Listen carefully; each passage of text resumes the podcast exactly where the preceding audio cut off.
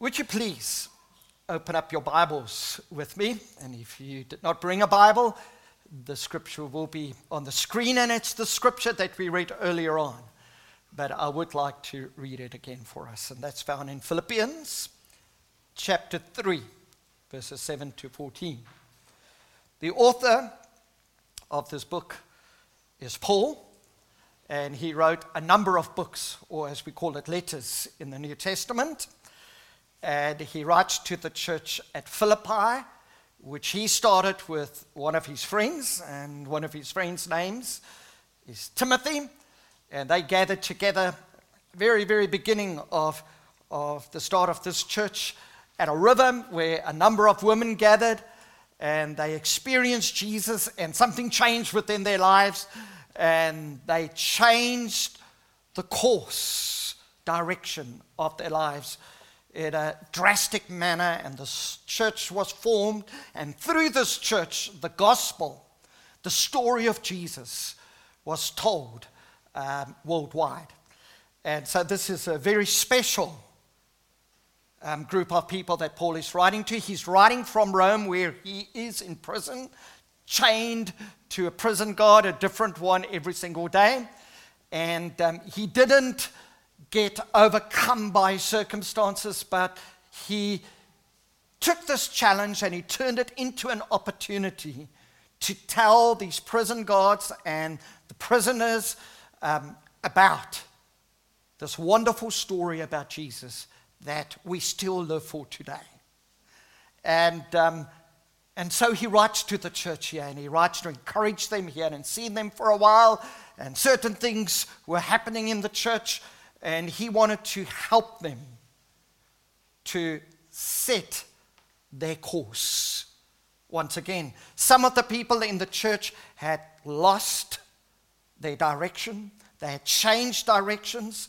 Um, and he was writing to them to say, a course correction is needed within your life.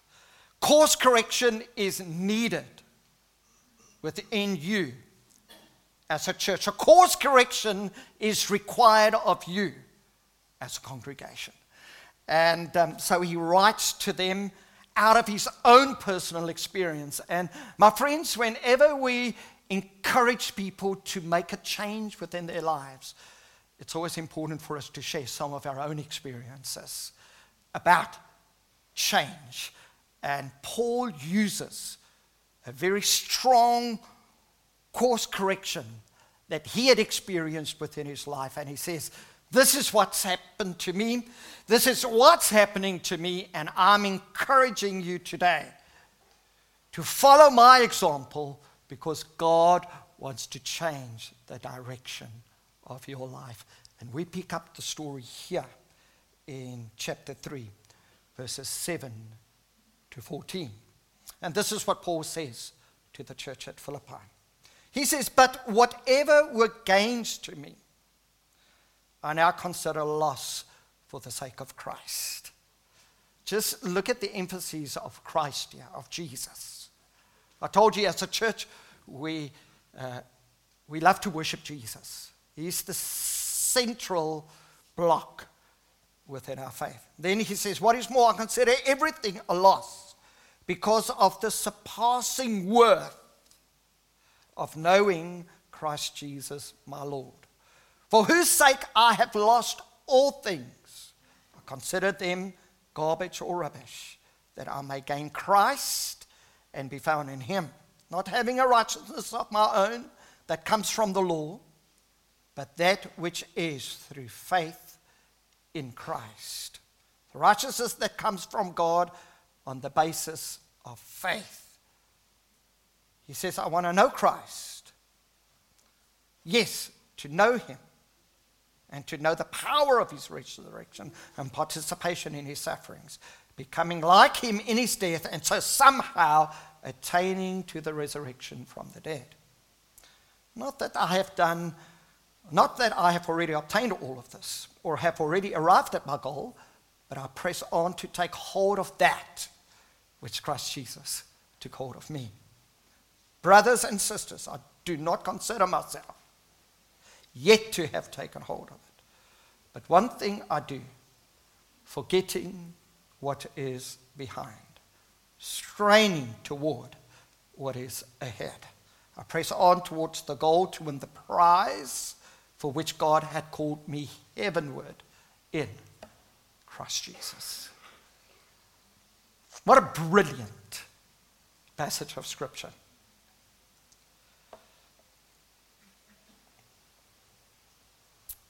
When I mentioned the word Ash Barty, um, I wonder whether some of you would recognize the name Ash Barty. If not, then you're not a tennis enthusiast like I am. But Ash Barty is the number one female tennis player in the world. She's Australian. She's 25 years old and she's won three Grand Slams and she's held the number one position in the world rankings um, for the fourth longest period in history. She just won the Australian Open. She's a young lady that conducts herself in such a great way.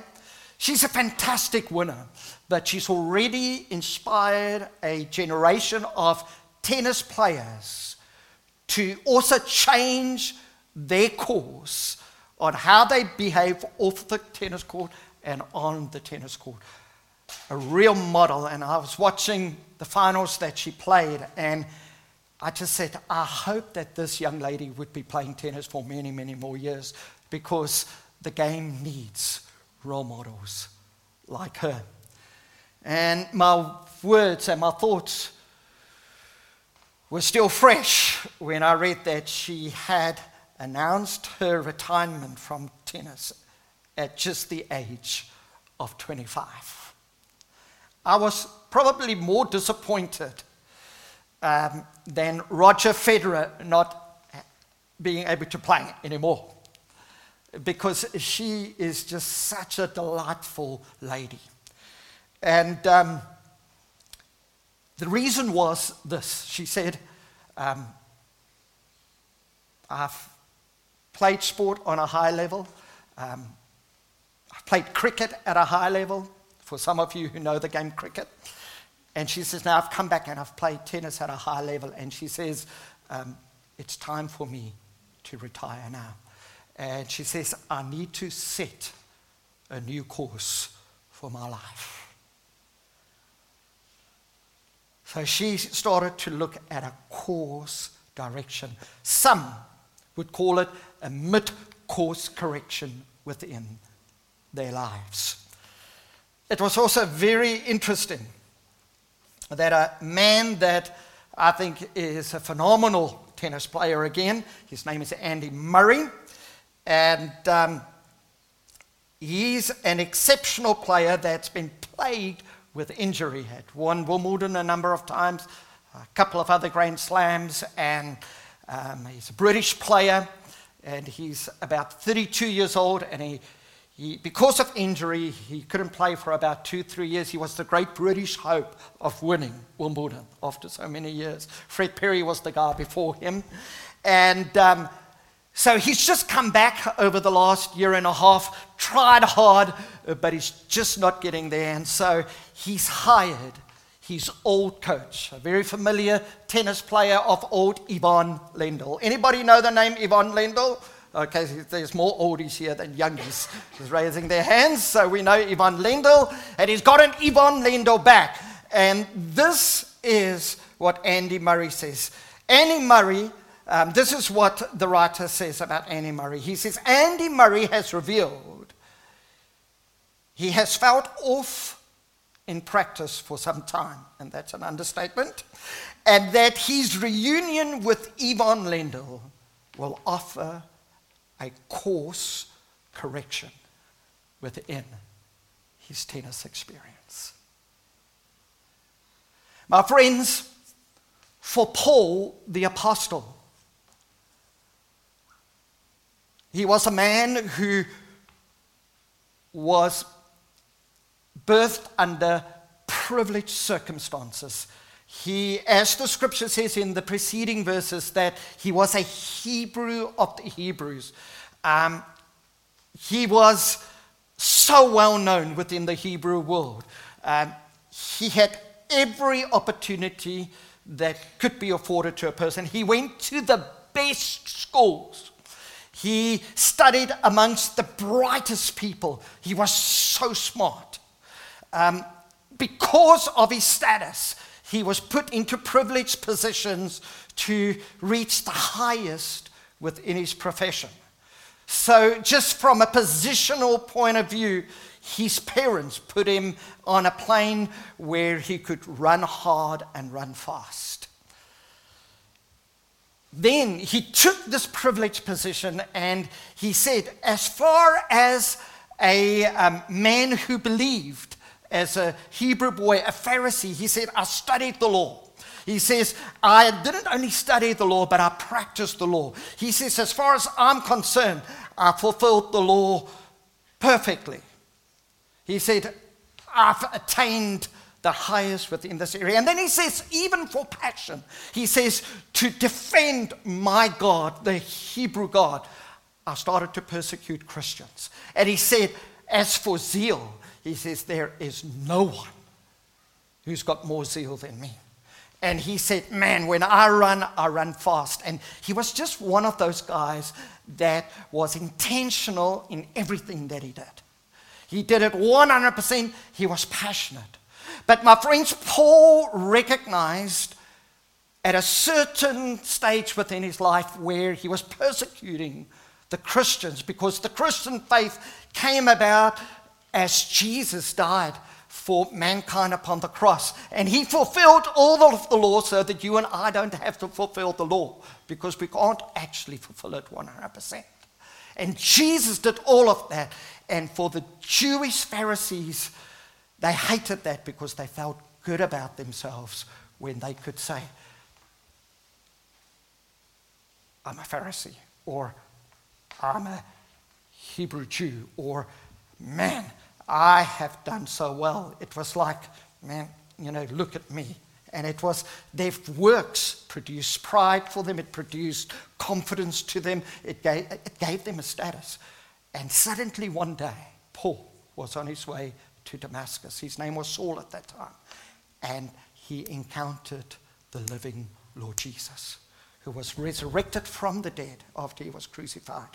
And he was on his horse, and as he was going towards Damascus, he experienced the Lord Jesus. And the power of God was so strong, he was knocked off of his horse. He became blind, and God spoke to him and says, You will be a chosen instrument of mine. And so Paul is telling the church here of this experience that he had. He had a course correction within his life. It was a radical course correction. And he experienced an event that changed his life from this arrogant Jewish Pharisee who had it all and he put all of his status in what was achieved for him and what he had achieved. He says, I counted all of those things rubbish, garbage, so that I may gain Christ. And my friends, this past week, I was praying about us here. And I really felt God say to me through this passage of Scripture that He wants to do a course correction within some of our lives. Ash Barty had a course correction. Andy Murray is correcting certain things within his life. My friends, the most important course correction that can take place within our lives is when there is a spiritual awakening within our lives that is through Jesus Christ, the King of Kings, the Lord of Lords, the God who loved mankind so much that he came to us not expecting us to go to him. You see, under the Hebrew law, people were supposed to go look for God. After the resurrection of Jesus, when Christianity came into play, it's no longer us looking for God, but it's God looking for us and coming towards us. That's the story of grace. That's the message of mercy. That's the extent of God's love that He would leave his privileged position and come to this earth where he was treated terrible, but for your sake and for my sake, so that we can have a course correction within our lives.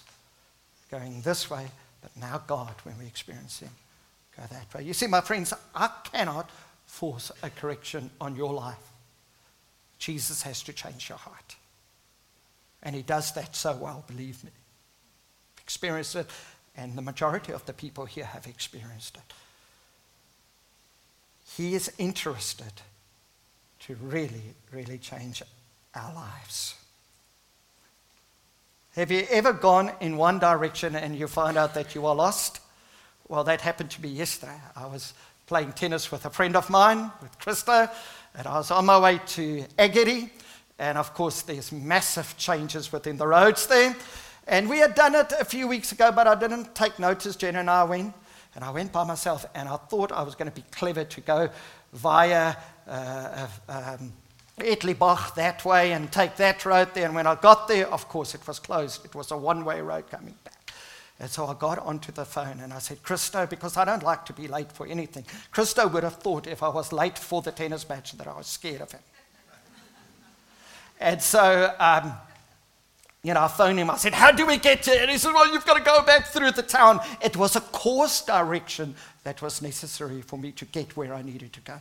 My friends, God has a destination for each and every one of our lives. That destination is a destination where we will live forever and forever and forever within the eternity that He has created for mankind. But the course correction that is required of every single person, it doesn't matter which country you come from, it doesn't matter which family you were born into, it doesn't matter how much zeal you have to do good, that doesn't get you to that destination. What gets you to that destination is, like Paul, when you encounter the living Christ Jesus who made it possible for us to end up at that destination that is created for you and I. And that destination is a door that He opens up. You can't open up that door by yourself. You can't be good enough to get there. You can't do enough works. It is only as you have, I want to say, a collision with Jesus. It's when you have that moment where you collide with him and when he collides with you. It's that moment when you bump into him. That's a phrase we use here. We'd say that we just love for people when they come and join us to bump into Jesus. When that happens, my friends, when you bump into Jesus, there's a course correction within your life that ensures eternity with him and with everybody else who have had this revelation of Jesus' love, Jesus' mercy, and Jesus' goodness. My friends, it is so cool this because religion tells us we've got to do this, we've got to act like this, we've got to be like this. Religion tells us, hey, if you go to the right church, then you'll be fine, your eternity is sealed. Religion will tell us that if you give so much money to the poor, then you know, you'll secure your place in eternity. My friends, that's just not true. The Bible tells us that when we encounter the living Lord Jesus Christ, that's when He changes our lives. See, this is what happens. Our sins are forgiven. Our pride is dealt with because that's the biggest thing that stands between us and God. And for Paul, that was a massive thing because he was proudful of what he had accomplished. He was proudful of, of, of, of the family that he uh, was born into. He was proudful of the nation that he represented. He was prideful of how smart he was. He was a Pharisee of the Pharisees. He was a Hebrew of the Hebrews. He was the best of the Hebrews. But when Jesus appeared to him, Jesus said, All of those things when you stand before me means absolutely nothing. When you stand before the holiness of God, our sin is exposed to Him. And the only way that your sin can be dealt with when you stand in the holiness of God is when you encounter the Lord Jesus. It is like the Lord Jesus steps in between our sinfulness and God's holiness. And the Bible uses a Bible term, He atones for our sins when He steps in between our sinfulness and His holiness. And when that happens, there is a course correction within our lives that transforms us. And my friends, it's nothing that you do, it is where you look. It's when you look to Jesus.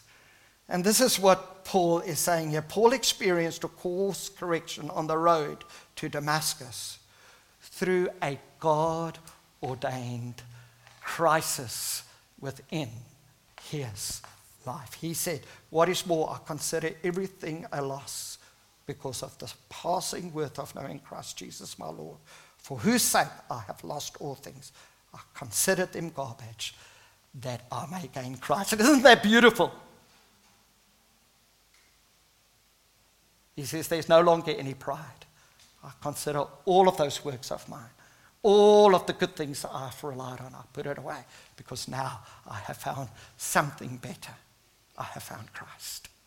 And He qualifies me for all eternity to be with Him. Paul also says, secondly, he experienced a course correction through an intentional decision, through a revelation that he received. You see, my friends, I had a course correction very early within my life where I met Jesus. And that secured my eternity with him. But in my Christian experience, I've had several other course corrections where Jesus reveals something about him to me or something about myself. And I experience the grace and the mercy of Jesus. And where I may have just gotten too confident within myself as a Christian. Have you done that? You just become too self assured as a Christian. And something happens, and he just nudges us off of the course. There's a little course correction that happens. And as that happens, he points the way again. Although it, it will end up in heaven, but the problem is we'll go through many unnecessary bumps. He nudges us in the right direction again as Christians. That's the second course correction that is repeated time and time and time again within our lives. Jenny and I, we were so privileged eight years ago to experience a course correction within our journey we had pastored a church in a beautiful place called Durban, um, north, close to Umhlanga in South Africa. It was the signature church that um, I had desired to pastor for many years, and so I, we passed at that church. Uh, uh, in, in Swiss terms, it was my Lieblings church. But God knew for us to stay there for much longer wouldn't be the best thing for us. And maybe for the church. After 16 years of leading that church, God more than nudged us to correct our course. And we came to Switzerland, and, and um, this course correction has been a tough course correction because I've had to learn German.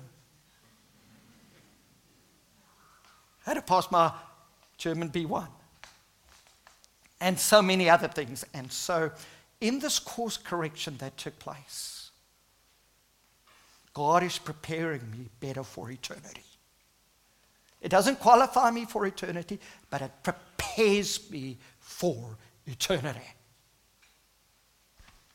Because I know I'm going to spend eternity with God, but He's changing me. He says, you know, that, that some of us in eternity will rule over nations. So he's busy preparing us for all of these things.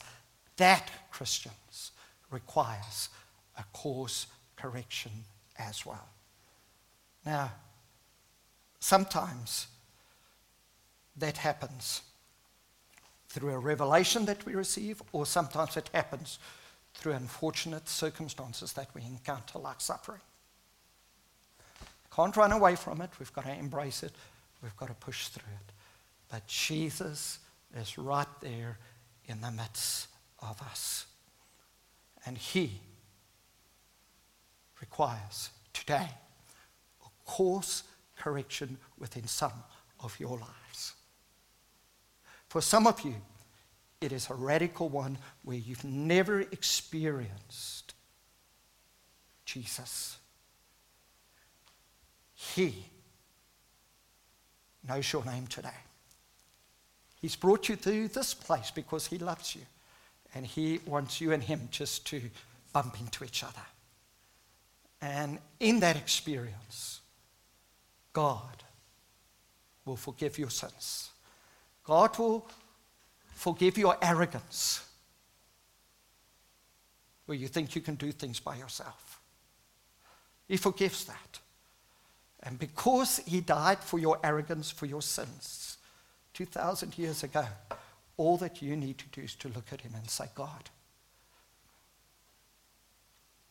thank you for revealing Jesus to me today. And the moment you look at Him, the Bible says that He forgives our sins. You know, I can't give you a formula, and I don't want to give you a formula because it's not a formula, it's a person that you encounter. It's not a way, it's a person. He deals with all of us differently, but you've got to look to Him. And when you look to Him, He will deal with your arrogance, He will deal with your independence, your self dependence, He will deal with your sins. Right there and then, because He paid that price already. And when that happens, there's a major course corrections within your life which assures eternity. Isn't that magnificent?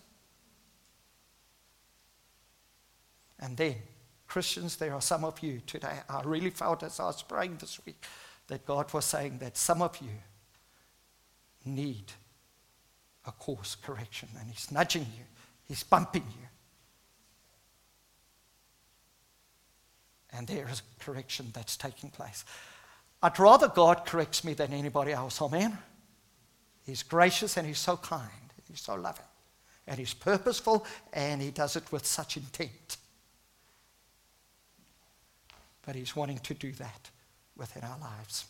And I'm going to ask you to stand as I pray for us. Now, can the worship team come forward, please? The, the band?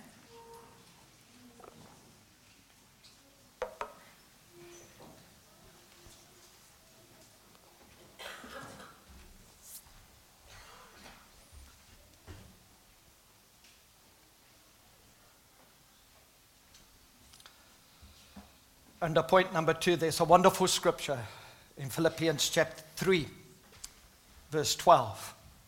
It's Philippians chapter 3, verse 12, which says, Not that I have already obtained all this. Paul is saying, like you, I, I haven't got it all together.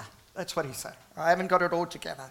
He says, or that I've arrived, arrived at my goal, but I press on to take hold of that which Christ Jesus took hold of me. The emphasis here is Christ Jesus. Why don't you look to him today? And he will make this difference within your life.